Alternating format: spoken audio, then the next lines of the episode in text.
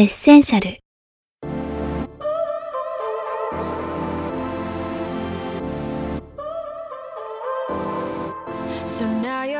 ここに7枚のカードがあります。それぞれに書かれたキーワードは、本、音楽、映画、食、場所、何でも、何でも。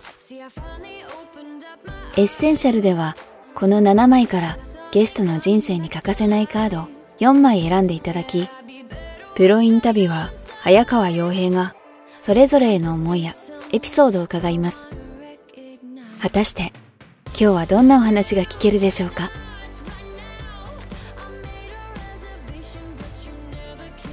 今日はですね今日いろいろお話伺いたいんですけどもやっぱりまずは今目下連載ね、うんうんあのされている平野啓一郎さんの、えー新聞連載小説の本心についていろいろお話伺いたいんですけども、今ここにも手元にもはい。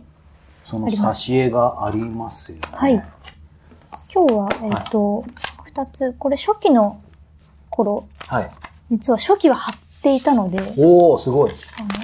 貼ってた頃のものあを、本当に貼ってる。持ってきました。あの、だからもうコラージュですよね。はい。本当の。うんうんで、えっ、と、割とこれは最近、でも年末ぐらいのやつかな？はい。は、切り抜いたものをパーツとして保管していて、はい。あの、その都度組み合わせて写真を撮るっていうことで作ってるので、これはもうなんか素材にしかなってないんですけど、はいあの、作ったコラージュはデータの中にしか存在してないっていう状態になってます。なので、あの、結構細かく切ったりとかもしていて、あの、重ねて撮ればいいだけになった分、はいこう、貼るっていう制約がなくなって、うんうんうんうんあの結構春だとこういう細かいところは処理できなくなっちゃうので、うんうんあの、まあでも切ってますけど、ヒゲとあ、か。本当だ。おも思ったよりアナログである意味やってるんですね。そうです、そうです。はいめちゃくちゃアナログです。これ今コラージュっていうね、言葉出てきたんですけど、すいません、あの、コラージュって聞いたことある人はたくさんいると思うんですけど、そうです。ね。全くよくわかんないっていう人もひょっとしたらいると思うんで、はい。どういうことなんですえっ、と、コラージュは、あの、まあ、美術の用語なんですけど、はい。えっ、と、フォトモンタージュとも呼ばれている、かはい。あの、元々の写真とか、はい。えっと、画像とかを切り抜いて糊で貼るっていううん技法ですね。はい。なので、本当は、あの、この初期の切って糊で貼ってるって、これのことは完璧にコラージュってうん。言うんですけど、あの、あそうですね。なんか、えっ、と、最、最近というか、あの、中盤ぐらいからずっとやってる、はいあの、組み合わせたものを写真に撮るっていうのは、はいある意味デジタルコラージュみたいなうん。感じなのかな。デジタルコラージュだともっと、えっとデジタル上で切り抜いて組み合わせるっていうああ、はい。あの、意味合いが強くなるんですけど、はいあの、そうですね。結構、まあ、曖昧な、うんやっぱりデジタルの写真だからそういう技法ができるようになってきたっていうこともあり、あんまり定義はされてないかもしれないですね、うんそういう意味では。うんコラージュに関しては完璧にこう、糊で貼るっていう。ものです。これ、やっぱり最初に聞きたいんですけども、はい。新聞連載じゃないですか。うんえっ、と、あれ、ほぼ毎日？日曜日とかだけないの？えっ、と、月に1日だけ休みです。だから31日あったら30日間連載してます。ということは、当たり前ですけど、平野さんもですけど、菅さんも、ってことじゃないですか。そうですそうです。ではい。これ昔、僕、えっ、と、平野さんが、うんうん。えっ、と、マチネの終わりにを連載しているうんうん。直後に、やっぱりインタビューさせていただいたときに、うん彼は、僕の記憶が正しければですけど、結構ある程度ストックして書いてるって当時おっしゃってた気がしたんですけど、はい。えっ、と、今回、まあ、平野さんがというより、菅さんこれね、普通に考えたらうんもう、うんうん。もうとてもこの一作だけでうんも、うん。なんか、まあ素人がすると大変そうなのは、この毎日今もう180何回ぐらいやってますよそうですね。えっ、と、3月末で200回うんなので、ですよね。はい。どういううんタイムスケジュールでやってんのかな、みたいな。えっと、ほぼ毎日やってる時もあるんですけど、はい。やっぱりまとめて10日分ぐらいいただくことが多いので、あ、原稿。はい、原稿をいただいて、で、5日分ずつぐらいに分けて作るのが効率的なので、えーっと、そうですね、10日分もらったら最初に全部バーッと読んで、はい。で、どうするか一個ずつ、えっ、と、メモしていくんですよ、どういう要素を拾うかとか、どういう絵にするかとか、あと、場面がやっぱり連続してるところだと、あの、似すぎちゃうのはどうしようかとか、あむしろあえて似せてみてはどうかとか、うん。すごいそういうこう、やっぱ、あの、流れの中で考えるので、はい。あの、単発でこう、3日とかもらうと逆に困るみたいなー感じなんですけど、どね。1日2日とかもはい。伸ばされると、そううん。困るんですが、10日分ぐらいのスパンで見て、そこからさらに5日分ずつぐらいで割って、で、5日の中でのバリエーション、はものを考えて、で、えっ、と、使う素材を探し、なかったら自分で撮影して、で、えっ、と、カットしてい。、はい。写真に撮って、で、写真に撮るときもやっぱりライティングと、はいあと、たまに、えっ、と、カラーセロファンとか挟ませたりするんですけど、そういうこう撮影に必要な道具も揃えて、はいで、デジタルデータにして、デジタルを入稿できる状態に整えるはい。っていうので、えっ、と、でも3日ぐらいかかってますね。5日分の原稿を作るのに。まとめてやっても。そうなんですねう。ん。でしかも、あの、ストックできないわけですよ。うん原稿をいただかないと内容がわからないので。うんだから、多分、この季節だからうん、こういうものが来るかなぐらいの予想はして、ちょっと写真撮っとくとかやるんですけど、はいまあ、ほとんど使えないですね。あ そんなに都合よく、はいあの、その場面は来ないーので、大体。うんうんうんうんえーど、どんな感覚ですか？そのクリエイ、クリエーションと、うんうんいわゆる締め切りがあって、しかもそれをこれだけの多作やっていくと、今までの菅さんの経験上あるんですか、こう仕事ベース。仕事というか、はいはい。まあその本当こんなペースでやるってことですよね。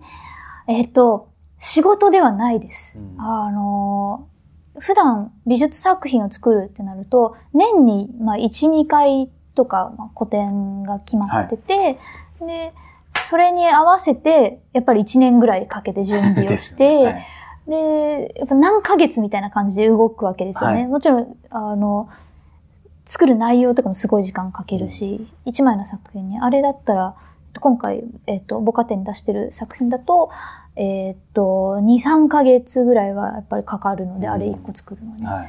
あの、年、年の中で何ヶ月っていうふうにはあるんですけど、あの、こんなに毎日コンスタントにっていうのは、えっと、お仕事ではやったことがなくて、うん。一番近かったのが、実は受験時代、はい。10年以上前の美大受験のはい。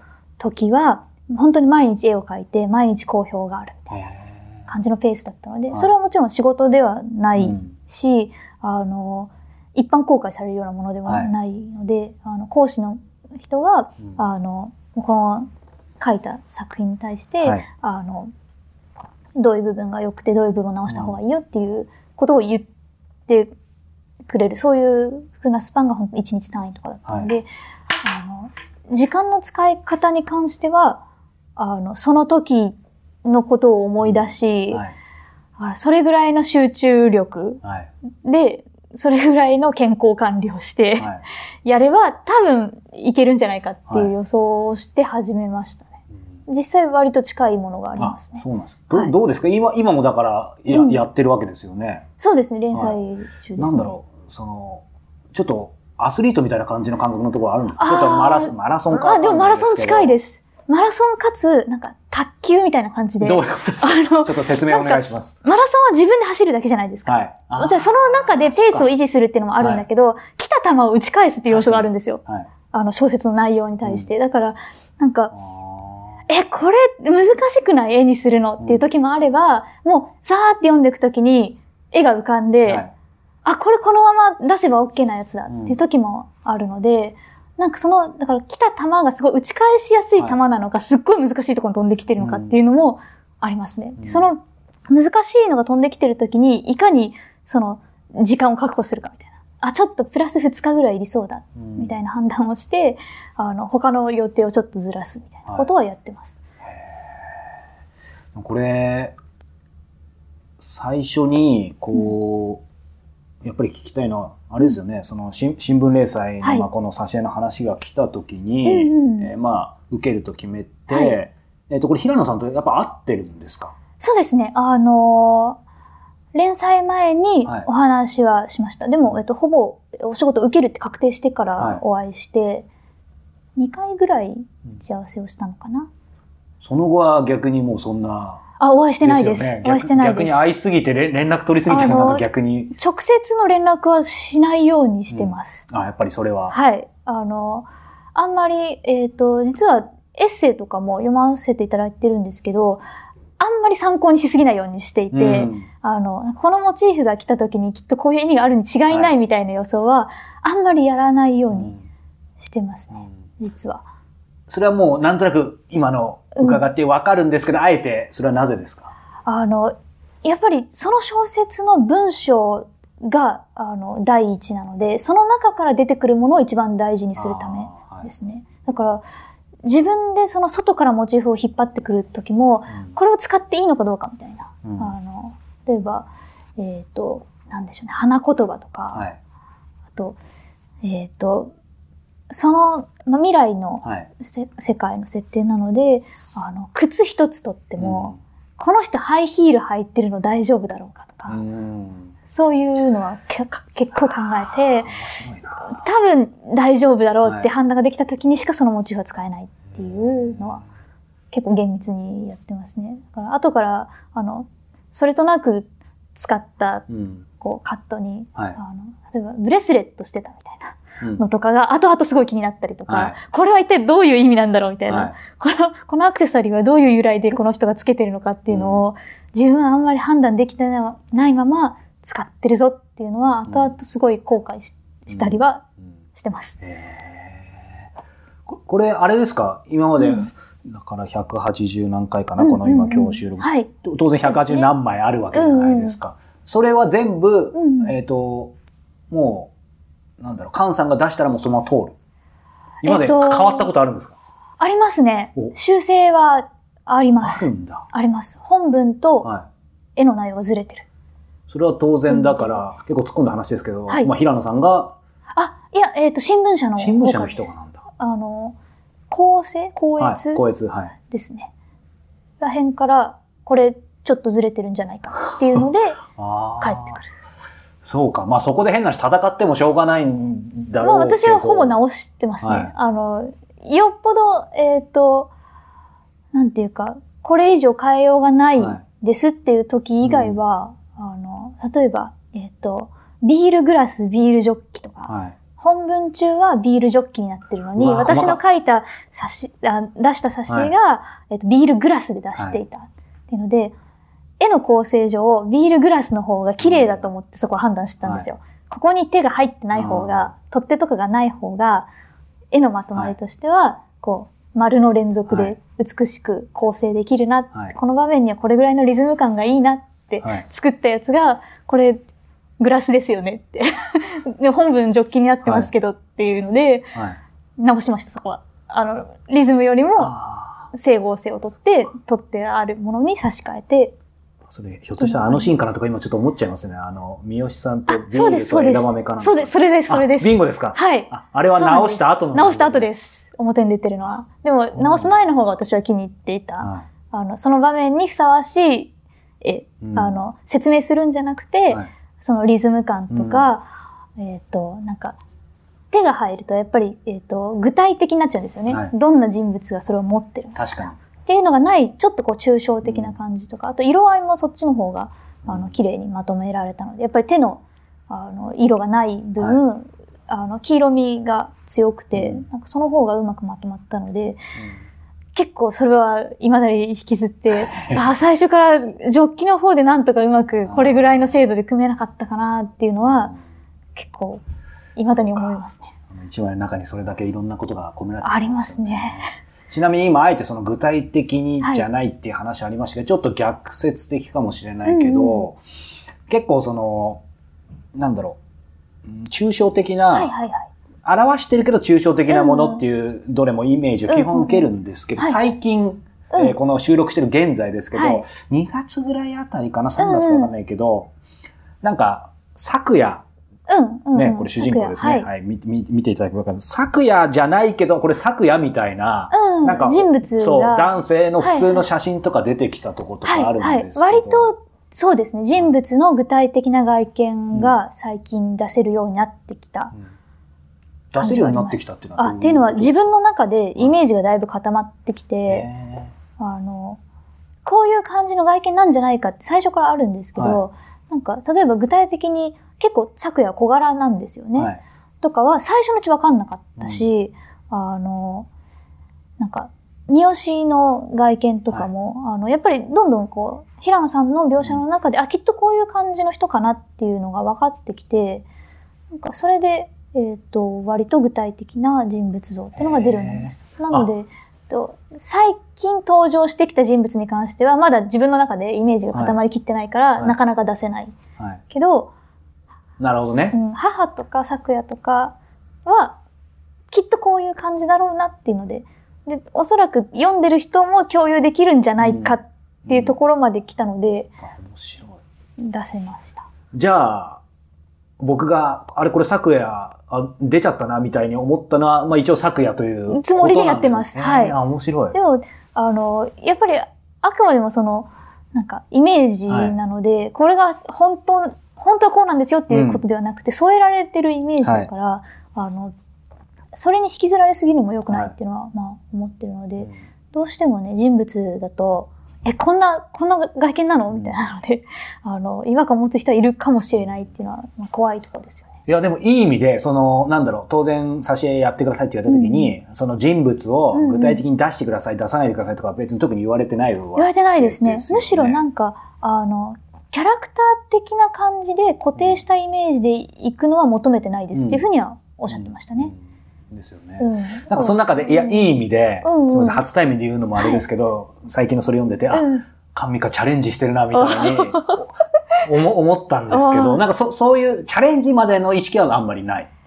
そうですね。まあどっかでまあ、怖いですけどね、はいやっぱり。うん。あの、伏せれるならずっと伏せていった方が安全だろうとは思うんですけど、でも、うん。あとは、あの、光悦さんが違うんじゃないですかって 言わないから大丈夫かなって。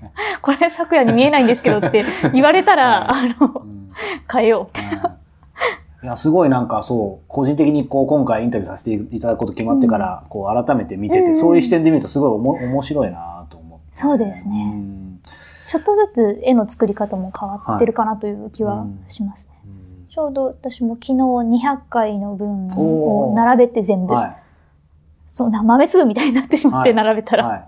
あ、こんなにやってきたんだと思ったんですけど、なんか最初の頃はもうちょっとコラージュっぽい、はい。あの、なんていうか、こう、手から手が生えてるみたいな、はいはい。あの、シュルレアリスムっぽい、実際にはありえないような、うん。あの、イメージ画像みたいなのを結構作ってたんですけど、最近は割とちゃんと地面に立ってたりとか、あのちゃんと物が置いてあるし、はい。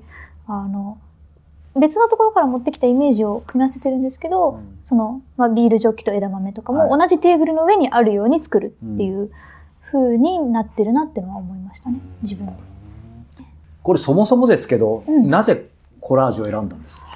あの、テーマ的な理由としては、あの、コラージュってもともと既存のイメージを組み合わせて別のものにはい。していくっていうので、あの、というか、未来の世界の話って言ったときに、やっぱりこう、なんか今あるものの延長線上で考えるべきかなっていうふうに思って、はいなんか全く新しいものをこう想像するっていうよりは、ここれがどう変わっていくんだっていうようなイメージの作り方をした方が、まあ説得力があるんじゃないかっていうふうに、えっ、と、思ったのと、あとは、あの、都市文化とすごく相性がいい。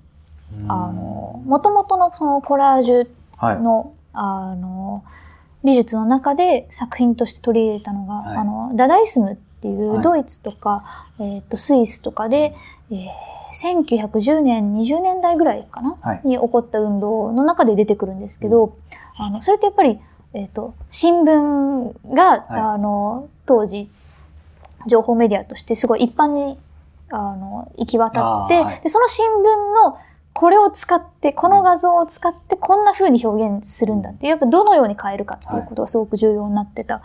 で、それは、あの、なんか田舎じゃないんですよね。すごい都会で人がいっぱいいて、情報もたくさん回ってる中で何をするかっていうことだったので、うん。あの、まあ、本心で描かれるのも基本的にはまあすごく都会の話だし、あの、連載も新聞っていうメディアだったので、ただ、著作権上新聞は使えないはい。ので、あの、そうか。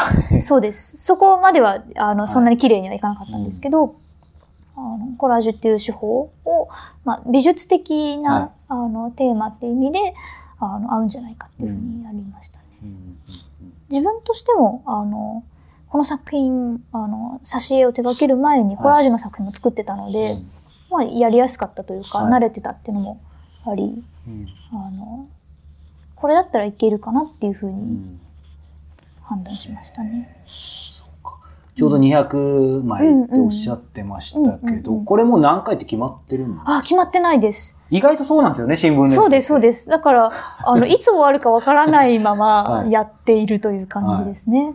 なんか、僕がまだ見る限り結構まだもうちょい続うん、続きそうですよね。と思ってます。なんか途中でなんかこれぐらいで終わると思いますみたいなこと聞いてたんですけど、はい多分もうちょっと伸びそうだな、みたいな。感じに、はい、思いましたじ。ゃあまだ神美香さんのこのマラソンはもうちょい続きそう続きそうですね。でも、あの、すごく楽しいです。あ、本当ですを作ってるのは。あの、やっぱりその打ち返すっていうのうんもはい。結構あの面白くて、やっぱり自分の中にあるものだけでやってると、あの、行き詰まりというか、はい。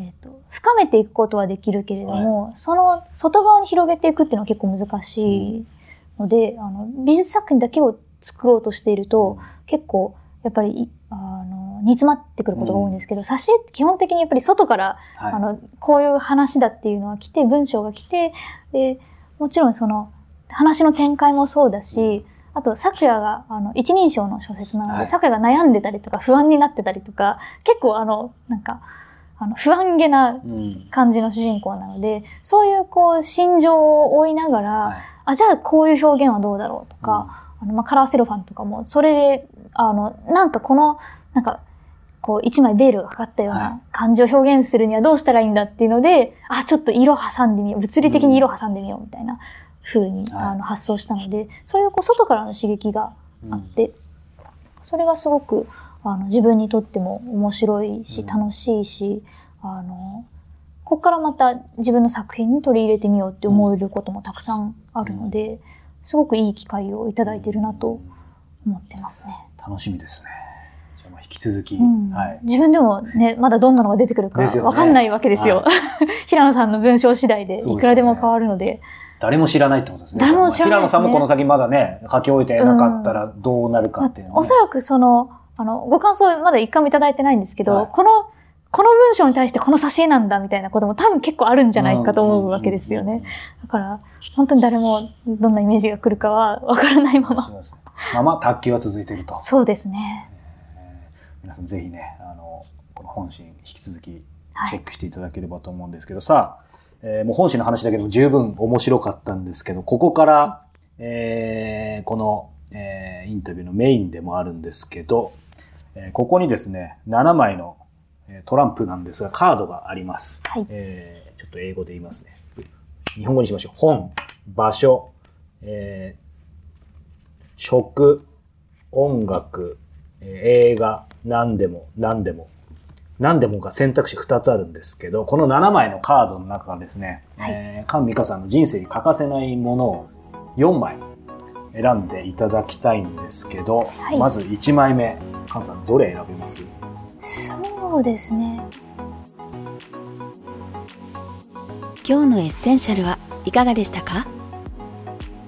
お話の続きやゲストが選んだ4つのリストはインタビューウェブマガジンライフアップデートアンリミテッドに会員登録いただくとすべてお楽しみいただけます。